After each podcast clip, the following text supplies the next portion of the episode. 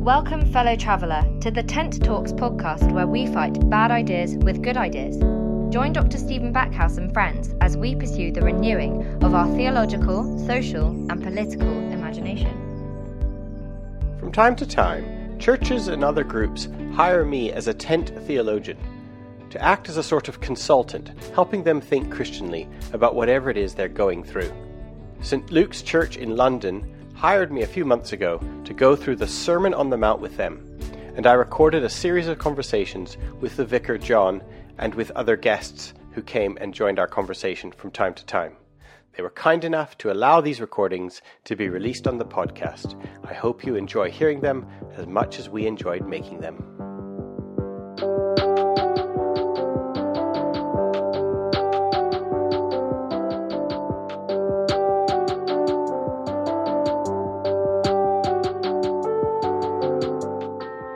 Joined by my good friend, Dr. Stephen Backhouse. Stephen, how are you?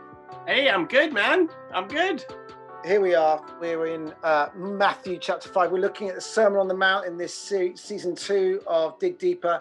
And uh, the passage we got in front of us today uh, is Matthew chapter 5, beginning at verse 17. So if you've got it in front of you, uh, then do feel free to look it up. Matthew chapter 5, verse 17, all the way through to verse 26. So I'm going to read it for us. Verse 17. Jesus speaking. This is from N.T. Wright's New Testament translation.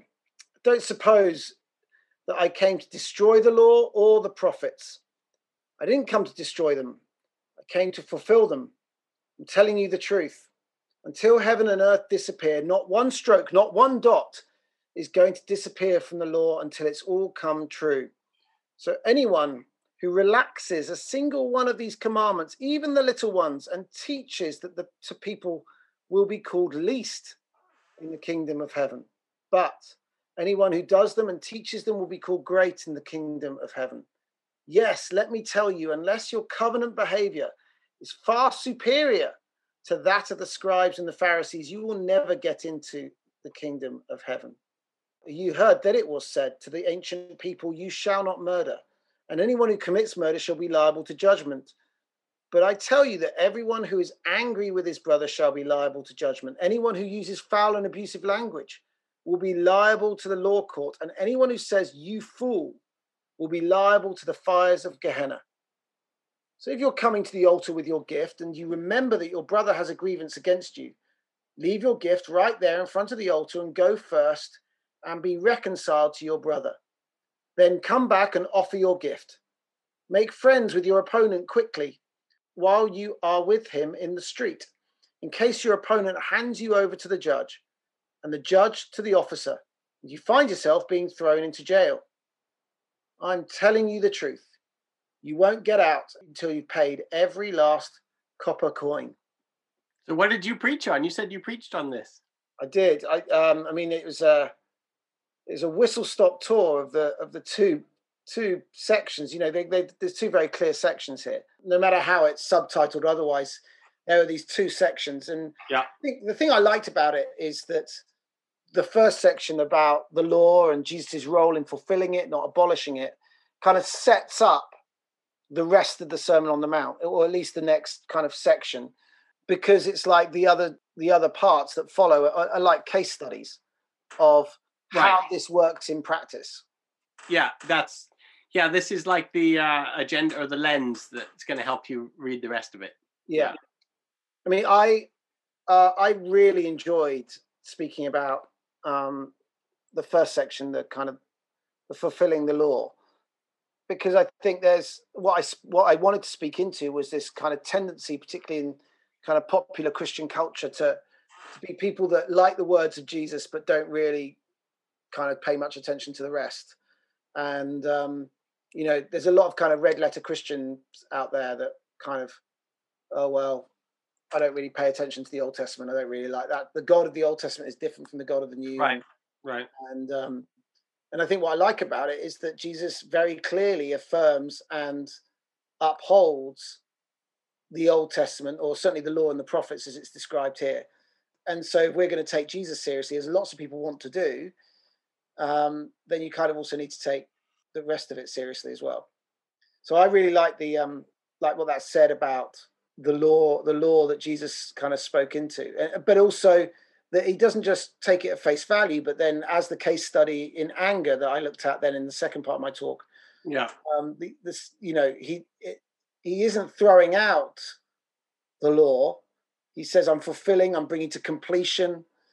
It's like there's a kind of a there's a kind of eschatological element to which he's saying the whole of human history is being fulfilled in me, right? Right. As, as revealed in uh, in these ancient, ancient scriptures, but I have come to fulfill it, but it's not as you might think. Well, exactly. So I was going to say, like, when he says, "Oh, I'm not going to change the law," in one iota, and then the very next breath he goes, "You have heard that it was said, but I tell you." Yeah. So how did you? I, I, mean, you said he very clearly affirms all the law and the prophets, and I don't think that's a true sentence. I don't think okay. he clearly does anything of that sort. Okay.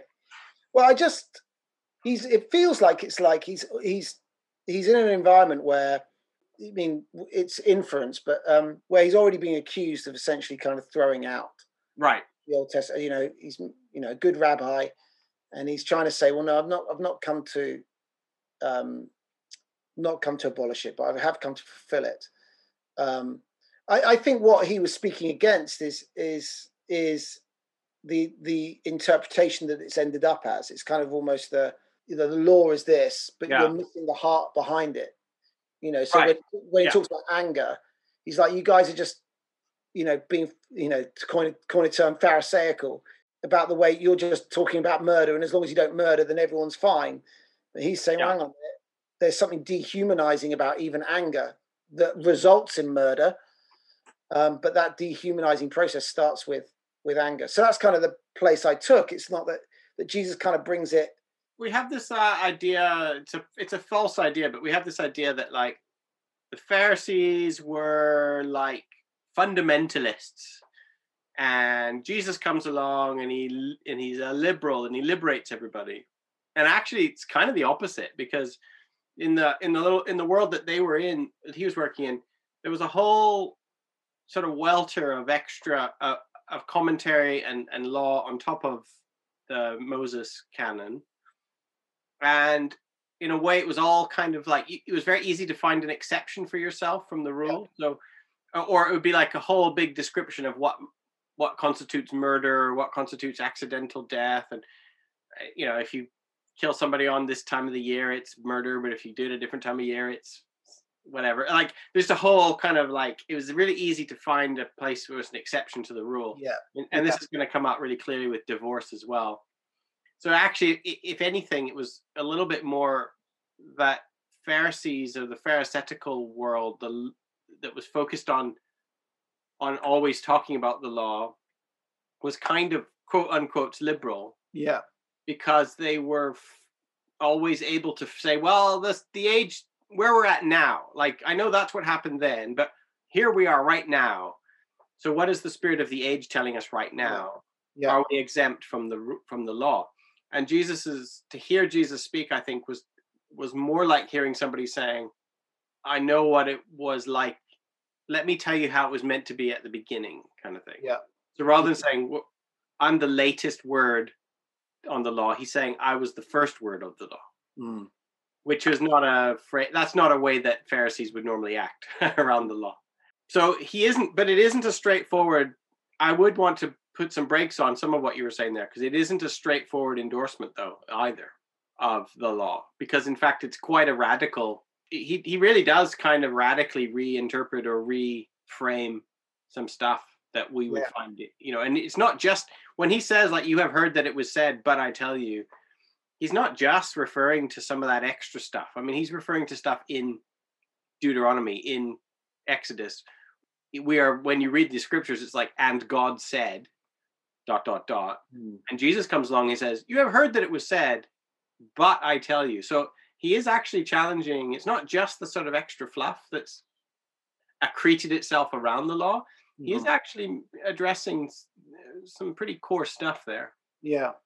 But he always does it not by saying, "Oh, it's not relevant to you anymore." He's like, "It's even more relevant than you thought. It's even yeah. more super relevant, to, like you said, to the heart of it." He goes straight to the heart. Yeah. And and even and even to some degree, he's more extreme.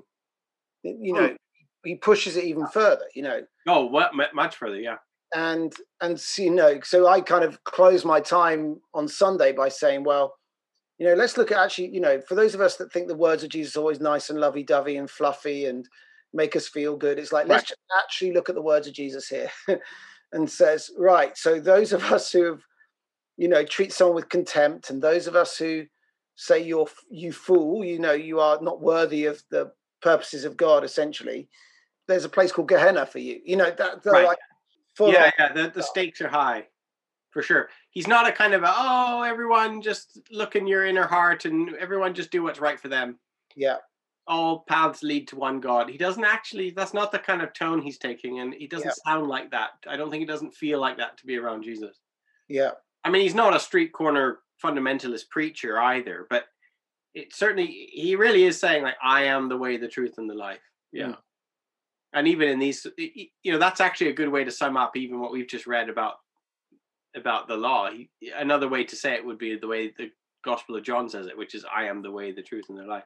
Okay. Because even even here he's saying like when he says I haven't come to abolish it but to fulfill it, what he means is like I'm fulfilling the law. He doesn't mean I'm going to follow the book really well, right? So he doesn't say, don't think I've come to abolish the law, but to obey it. He's not saying that.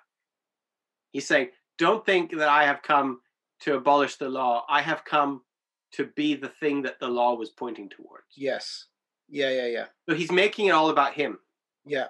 Which, by the way, is idolatry. if he's yeah. not actually God, that's a really bad thing he's just done. Yeah, yeah. Yeah, I mean, yeah. So I wouldn't, I wouldn't want to think that in this passage he's shining the light back onto the Hebrew scriptures as if he's saying, "Don't look at me, just go read Deuteronomy." Yeah, because he's not saying that. He's he's actually saying the opposite. But what but what he's doing and what he causes us to do is is he we we we need to view those scriptures through the lens of Jesus. Yeah, is that to to read to read the Old Testament without you know, uh, Scot McKnight does this brilliant thing about how how you can read um, scripture. He talks about how you can read it. You can read it devotionally. Oh yeah, right. You read it devotionally, canonically, uh, historically, socio-pragmatically. I can't remember. Right. Yeah. He talks about all these different ways you read scripture, but essentially his point is, unless you read through the lens of Jesus, unless you're looking through Jesus at those passages, yeah, then you are always going to misread them. It doesn't matter whether you're going to read them historically or canonically or whatever. Right. Unless you read through the lens of Jesus, you're missing the point. That's the uh, the uh, the theological term, the sort of hundred pound term is Christological hermeneutic. This is the yeah. This is the beginning of the. I think we must have talked about that before, but the Christ lens. You know, the hermeneutic is just your technique for yeah. transit. Like what what color sunglasses are you wearing when you look at the world? Yeah, that's your hermeneutic. Yeah. So here he's like, this is the, the beginning of this development of like, we're going to interpret everything based on whether Jesus affirmed or didn't affirm it, or whether it's talking about Jesus or not. Yeah. Do you know? I actually had a. Do you know? Did I tell you I'm I'm doing I'm making a series of podcasts with a rabbi right now? Did I ever tell you about that? No, I didn't. I didn't know that. So he's he actually got in touch with me. Um, we have a mutual friend. He's in Canada, and he is making a podcast about like he said, I want to talk with Christian. I want to ask a Christian all the things that Jews want to know, and I want the Christian to ask me anything that they want about Jews. And so he's like a kind of an equivalent of a tent theology, but for Judaism. Okay. And he's just working in uh, Montreal. His name is is Avi Feingold is his name, and we instantly became friends. It was really fun. We had like an initial meeting, and we we got along really well. And so now we started to record this podcast which I think he's going to be released next week. I'm not sure. He's in charge. But one of the things we're doing is we, we actually did a little Bible study of this passage. Okay. To talk about it. And it was interesting because I read the thing about not not not one jot or tittle or not yeah. one iota will be removed from the law. And he see right away he said, "Oh, that's an ancient that's a reference to an ancient Jewish story." Hmm. And he told me this story. Have you heard this before? No. I don't I don't have the exact details. This was a, quite a few months ago that we talked about, so I'm kind of forgetting it. But he said it was it, the story is that there was like two scribes, and they were uh, there's one scribe that was like he loved the law so much that he was he would draw he would do every letter multiple times and he would he would add little curlicues and he would add like basically calligraphy right? Yeah. and i think there was another scribe that just believed in just the straight letters.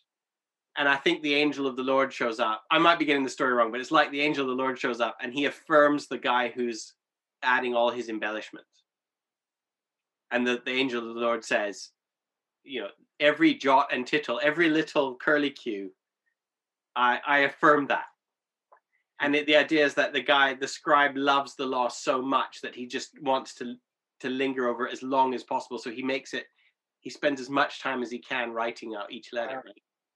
and so he so my friend said oh yeah this is like an that's an allusion to that story of of how much attention you're paying to the law it's not so much about the content of it because like all the little flourishes they're not adding to it but they are lingering over it Yeah. Okay.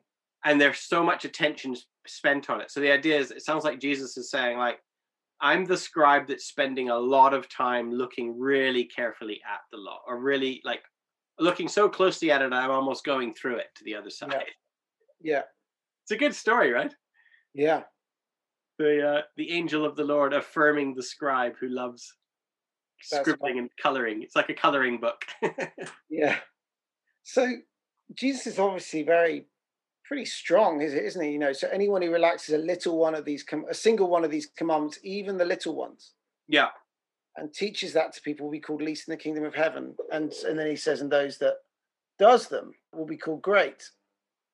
But note that he's affirm. What he means is, it's least of the laws that he is now laying out. So he's affirmed. He's just told you, I've fulfilled the law.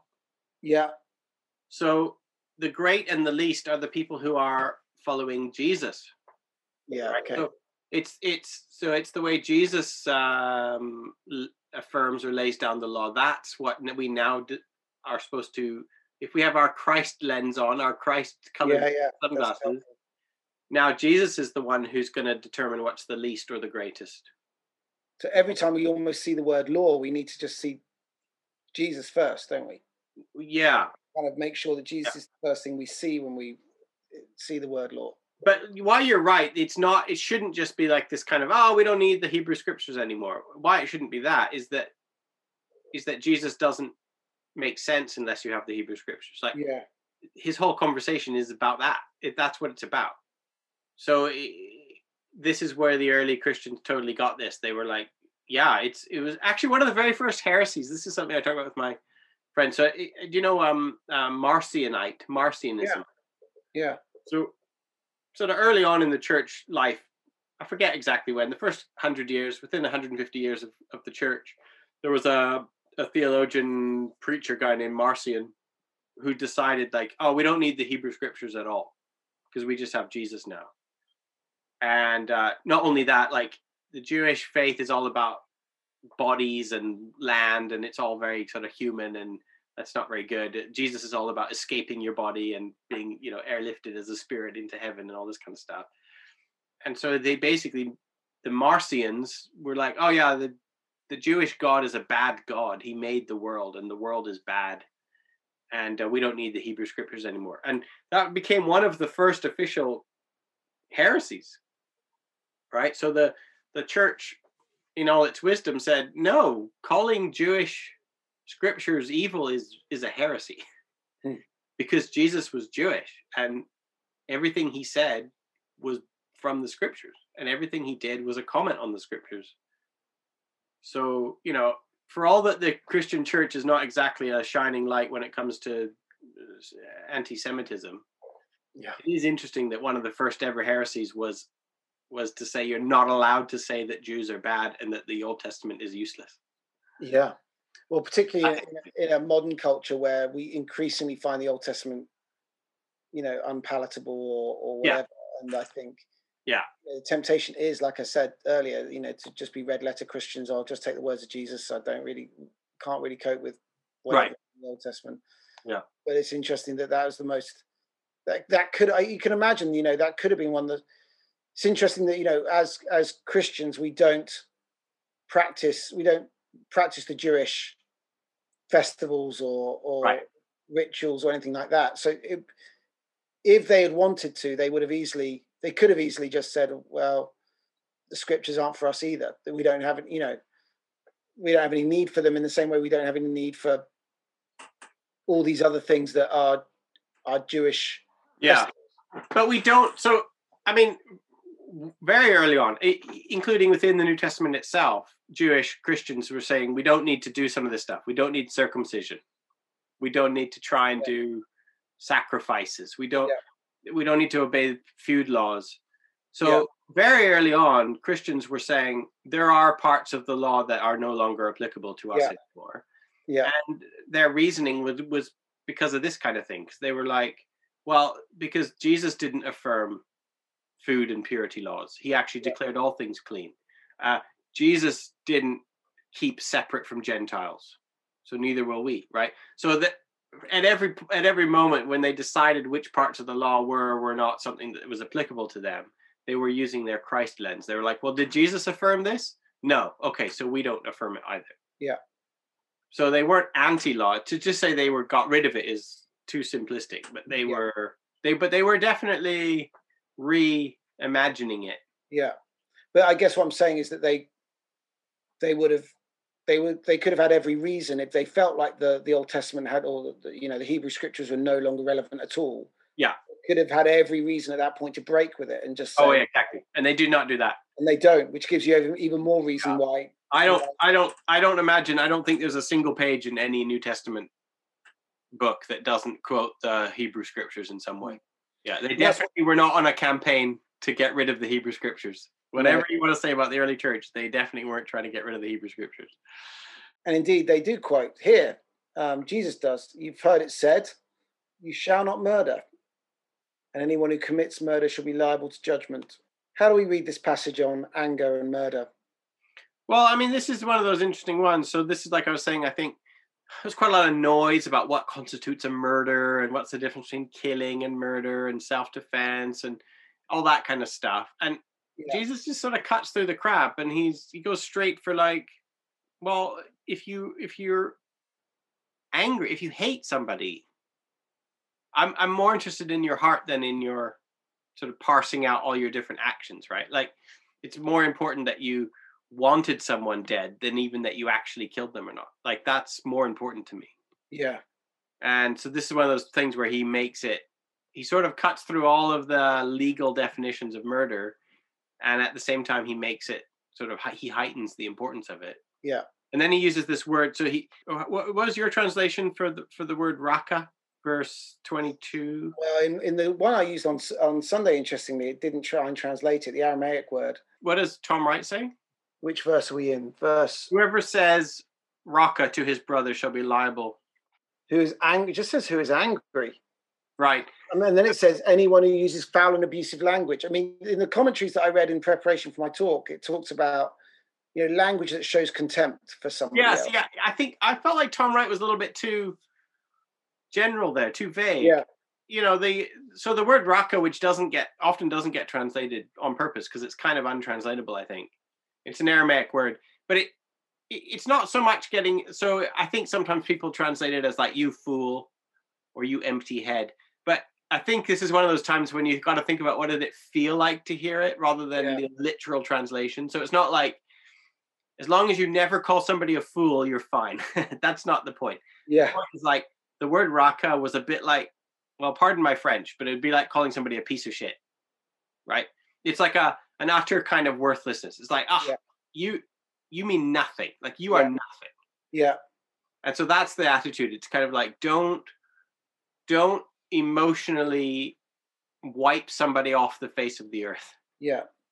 That's what Jesus is getting at here. It's like don't just dismiss somebody completely from your yeah from your existence.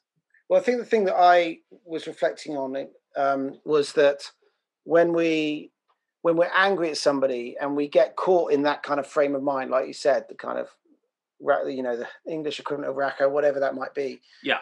What we're doing is we are we are dehumanizing somebody. Exactly. Yeah. And and that is so that grieves God so much because if you know to, de- to take away that which is the image of God in somebody else. You know, so the dehumanize isn't just saying they are no longer human. That would be bad enough. But it's also to deny that which God created. It's to say, you know, God created them, everybody in the image of God. And so to, to express yeah. that kind of contempt is to take that away from somebody. It's to say they are no longer, as I view them, you know, known, loved, created in the image of God. And that's that's what I think is why Jesus speaks so strongly about it. Yeah, you're right. That that image of God. I mean, I personally find this really hard because I I I like so much to just find the one word or the one judgment I can do that just sums up somebody and then just kind of lay it on them and then get rid of them and not never have to think of them ever again. Like I'd love to do that. And that's totally my mm. temptation, right? Is to find that just the right judgment which sums everything up and then I I get to dismiss you from my life. Yeah. And uh, yeah, like this is really this is Jesus totally telling me not to do that.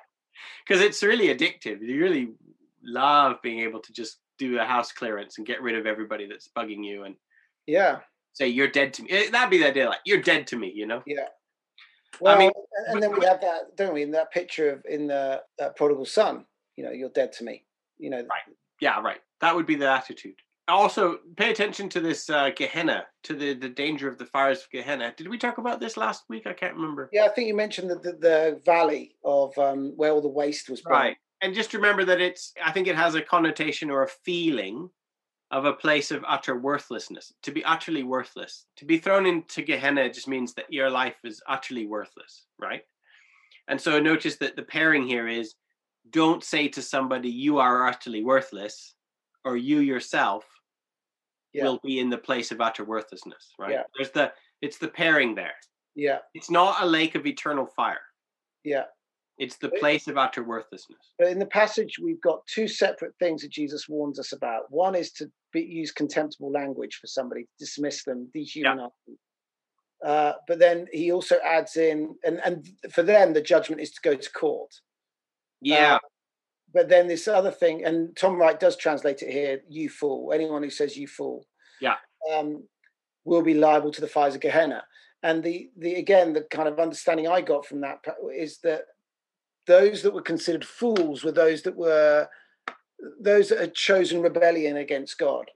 Oh, okay. Oh, yeah, that makes sense. Yeah. Was, it was less about. It's like you are no longer worthy, even of God's respect, because you yourself have chosen the yeah. idiocy of turning against God, and so right. And, and so, that would be one of these. The measure you use will be the measure used against you, kind of thing. Yeah, yeah. And and, and there's this uh, there's this element to which you know when we say you fool, it's because we have perceived to somebody in the religious terms anyway that they they are in willful rebellion against God, and so we essentially become judge. Yeah, exactly. Yeah, and and so the, the kind of consequence for us as those who judge is to face our own judgment in Gehenna. Yeah, and also, also it's one of those things where it's not really like I think we need to. I'd like to get us to stop thinking about it as a punishment at the in the afterlife. It's not a punishment in the afterlife. It's like Jesus says it eh, later on: "If you live by the sword, you'll die by the sword." Or the phrase that we you're going to lie if you make your bed, you'll lie in it. Right? It's that kind of phrase. So he's yeah. he's not saying like if you go through life um, judging people and calling them worthless, then one day when you die, you might find that you yourself are now judged. He's not saying that. What he's saying is if you go through life putting yourself as, as a judge and declaring people worthless, you have now created the world in which that is going to happen to you. Right? Like you have removed yourself from that web of relationships yeah, okay. where people are together and trying to work together. So you've set yourself apart, and now by setting other people apart, you've set yourself apart, and now you are also the worthless one. Yeah, yeah. So it's not like this kind of uh, be good um, so that you don't go to hell. It's don't live a life that is in such a way that it leads to to the same judgment that you're putting on will be put back to you, right? Yeah. So um a question come in as we yeah. talk right now, which is obviously leads to the question around, you know, when when Jesus is talking about Gehenna and judgment and so on. Is that hell? Yeah, the whole thing about hell. You know, it's not not a particularly popular subject. It's um not something that we hear very often, except in maybe certain kind of fire and brimstone kind of contexts. Yeah, I mean, some people love it. I mean, I think I've told you before, like Jesus talks about something like hell maybe eight times in all the Gospels. Yeah. He talks about the kingdom 200 times. So, yeah, yeah. I don't think, well, first of all, I don't think the word hell is the right, I mean, it isn't, he doesn't talk about hell. That's an Anglo Saxon word, which was applied to, there's multiple different places in the Bible. I think I've told you this before, right? There's Sheol, there's Hades. Yeah, that's right. There's all these different places, and they all do slightly different things, right? And uh, there's the pit that's reserved for Satan and all his minions. Yeah. And all that's happened is the Anglo Saxon word hell has just been applied to every single one of these yeah. different things. And a lot of the time, Jesus is actually talking about the realm of the dead. So, Hades, for example, is the realm of the dead, mm-hmm. not the place of punishment, it's the place of the dead. And everybody goes to Hades when they die, according to Greek mythology. And Jesus, so when he comes along and he says to Peter, I'm going to give you the gate, the keys to this kingdom, to my church, and the gates of Hades will not prevail against you. He's talking about the realm of the dead. He's talking mm. about the fear of death. But of course, we Anglo Saxonized Christians, we go, oh, he's talking about hell. Yeah, yeah. And there's demons flying around. It's like, well, no, we I mean, we've got to be the, here. We have the kind of Victorian picture of yeah, we we got to be careful here, and it doesn't mean that you're saying there's no such thing as this. You're just saying no. We've got to pay attention to what, which is why the responsible translators like Tom Wright and like my guy Bentley Hart, they don't actually translate the Vale of Gehenna or the Valley of Gehenna. Yeah. They don't call it hell. They leave it as the Valley of Gehenna, because Jesus isn't talking about a lake of fire with demons yeah. poking sinners with pitchforks. He's not talking about that. Yeah, well, it's in a bit like the raka being left in there. Actually, sometimes yeah. the wisdom is to kind of almost in some ways to make it less easy in terms of our own understanding so that we actually journey in the translation work of, of yeah. understanding the text rather than just kind of lazily kind of, oh, we'll write hell here. And yeah. everyone just jumps to what they already think. Like uh, exercise in seeing old things with fresh eyes. Like you almost you need to be reminded that this is not an English word, and you need to. It's good to be reminded. Yeah. So I mean, but the question did ask: Does hell exist, or what is hell? You know, I, I I think there's a lot of that's a big conversation that people can be having, but it's perfectly legitimate. I this is where I'm standing. It's very perfectly legitimate to talk about it about it in terms of annihilation or people just getting what they want right? Rather than eternal conscious torment. Right. Yeah. And uh, I think the eternal conscious torment idea is one that has developed through Roman Catholic medievalism. Yeah. for reasons outside of the New Testament uh, yeah. or the Old Testament. The Old Testament certainly doesn't have it, and the New Testament doesn't either. Yeah. So, you know, I don't, yeah, I don't think, I think we can talk about places of destruction or places of annihilation or places of utter worthlessness. Yeah and I think we can talk about hell being um, situations that we create with our actions. Now, like our organized rebellion against the way of God creates yeah. hell. Yeah. I, mean, I, I, generally kind of when I when people talk to me, you know, about what what I think hell is. I mean, I generally go with well, we let's start with what it's not. It's not where God is. Yeah. And so you think, well, what are the things that God gives us? Life, love, relationships, peace, joy, you know, all those things are absent from whatever that might be. Now, if, if it's absent of life and God is the source of life, then that would then follow that hell, whatever that is, is annihilation, you know. So, I mean, Bentley Hart famously uh, wrote a, a really interesting book called All Shall Be Saved. And I mean, he's he's uncovered his argument is that actually the earliest church the earliest church fathers and stuff, they actually believed in a kind of a universal salvation eventually for okay. everything. He doesn't even like annihilationism. Like he's like he's gone so far the other way that he says, No, all shall be saved. Everything will be redeemed, yeah. you know. And it will go through a time of purification and this kind of stuff. Yeah. And and sometimes it might feel like hell to people who are resisting God's love. But you know, I mean his book is is interesting. It's worth reading because it's it's it's rooted in like ancient early church thinking. It's not really based on like modern interpretations of stuff. It's, yeah, well, a lot of it is um looking at Paul's letters in the Romans, for example, and you know how you in a conversation around Romans nine to eleven around what do we what do we think is happening when he talks about salvation, when he talks about Israel, when he talks about yeah, you know, right. what's being caught up in these terms. Well, we've But- got, But go on. back to us here. That's not what Jesus is talking about. Yeah. So remember that the the Sermon on the Mount is a rule of it's the rule of God for the people of God. yeah, Just like Moses and his Ten Commandments and the law is the rule of God for the people of God. Yeah. Now Jesus comes along and says, "Well, the people of God look slightly different than you thought they looked." Yeah. And the rule of God also looks slightly different than you thought it looked. Yeah. And so he's saying, like, be with me, do what I do. This is the way to live. And if you don't live this way, it's like you're living outside of the kingdom of God. Yeah. So if the kingdom of heaven is now, well, the kingdom of hell is also now. Yeah. Right? Yeah. And and he's and here he's giving rules for the kingdom of heaven. He's like, this is what it looks like. And if you don't do it, it's like you're living in the kingdom of hell. Yeah. If you want to use Anglo-Saxon words. Yeah. I think uh, one of the things that I really like about how we read the Sermon on the Mount is what again Scot McKnight talks about, like actually the Jesus Creed, the kind of fundamental commandment. Right. You know, talking about the commandments is this love, love the Lord your God with all your, you know, your heart, mind, soul, and strength, love your neighbors, you love yourself. That's the kind of fundamental commandment that we're we're called to live. Um, and the Sermon on the Mount is is the meat on the bones of that. This is how we go about loving God and loving one another. Yeah. Is is to follow this way of living. So he doesn't just say, "Don't be angry," or No. Yeah. he says, and this Yeah. is how you go about it. This is what reconciliation looks like. So yeah. That's really good point. That's a really good point. Yeah, he's not just saying don't. He's saying this is what it looks like to do the Yeah. opposite.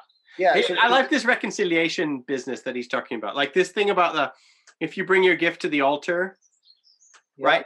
Like all right, so the altar is by the way the place of forgiveness, right? Like that's just just just point that out. Like that's the only reason you're at the altar it's to be forgiven. So we're it's the business of forgiveness. Yeah. So when you bring your gift to the business of forgiveness, and then he says recall and you recall that your brother holds something against you, leave your gift in front of the altar. And first go and be reconciled, right? We just skate over this so quickly. I mean, have you noticed what's kind of odd about that instruction? Well, I mean, I I made this point on Sunday is that actually it's the reconciliation begins with the person who feels something something has got something against them. Yeah. It's not when you're standing at the altar and you think of all the things that your brothers have done against you. It's like when you stand at the place of forgiveness, see, the way I naturally want to do, right, is I want to add a list of all the people who have wronged me. Yeah, yeah, And then I and then I'm gonna go through the process of like, okay, I forgive you. I forgive you, George. I forgive you, Tom. I forgive you, Carol. Right? And Jesus isn't saying that. He's not saying make up a list of all the things people have done against you and then forgive them. He's like, really search yourself and think, have you pissed anyone off? Then go and reconcile to that. Like, it's the complete opposite of what I would be tempted Yeah. to do. right? Yeah. Think, eh, does your brother hold something against you?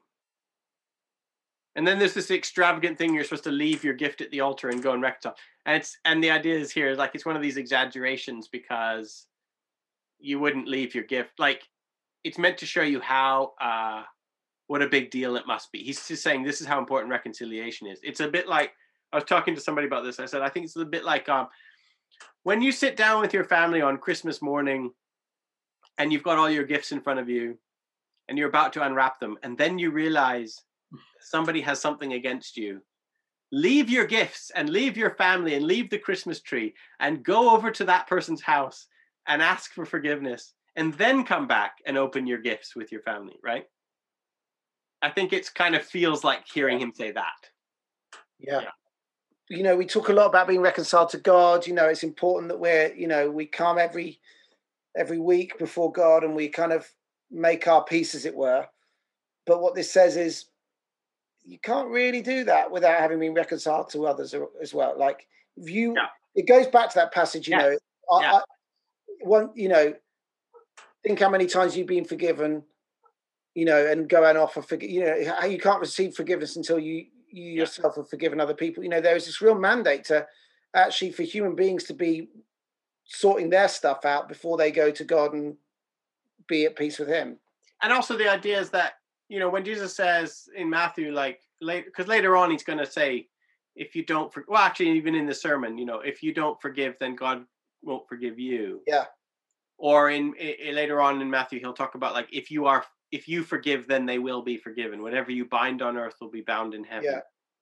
And I've heard it described as it's not like this kind of eternal judgment saying, I refuse to forgive you. It's more like, well, what does forgiveness look like except when you are reconciled with each other?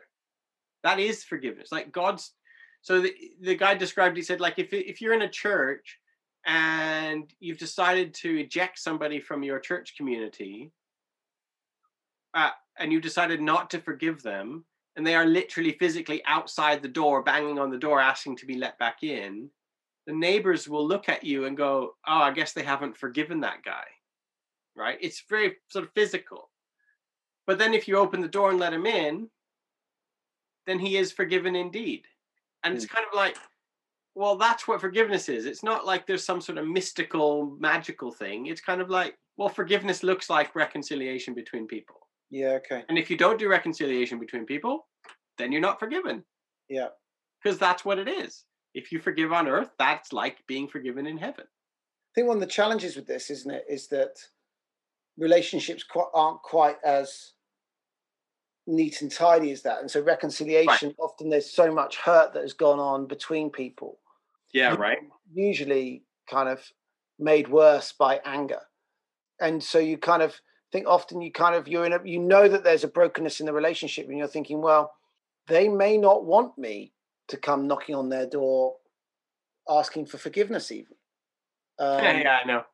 or yeah or even, or even to be like actually i feel like they've wronged me but they are pretty stubborn about the fact they've not they've not they don't really admit it and they don't want to admit it. And so i'm yeah. like i there's a desire to be reconciled but how far that can go when it requires both sides, right? It requires both sides. Yeah, and I mean, obviously, this is like a, a kind of an it's not an ideal. I don't mean like in an idealistic way, but I mean it, it, he's presenting the the carrot, not the stick. He's saying this is how it could look for all of yeah. us. Yeah. Um. So he's giving the best examples rather than the worst, and so from my point of view, I feel like we could all at one time be the brother who is offended yeah. Or the brother who offended others. Yeah. So if if one day you ring me up out of the blue and you say, Stephen, uh, I wonder whether I, I need to reconcile with you. Hopefully, my imagination is being shaped by the by the Sermon on the Mount to such an extent that I go, "Oh crap! It's my turn now to be the one." Like he's chasing after me to be reconciled, so I better start acting like I can let me recognize what John is trying to do. He's yeah. trying to yeah enact the Sermon on the Mount. Yeah. So I need to be in a position to receive that. And then at another time, it might be me who's knocking on your door and and wanting to pursue reconciliation. So hopefully, if our minds are all being shaped by the Sermon on the Mount, we're all going to start to recognize when reconciliation starts to happen around us, and we will participate in it. Yeah, right? Yeah, and and in a culture that we live, live in right now, which is so divided and so polarized, and I mean, I was reading an article. It's actually a Tim Keller article recently. It just um, I can't remember the title of it. It's kind of something like the lost art of forgiveness. In that right. we live in a culture now which is actually more concerned about d- digging up the past and holding that against people.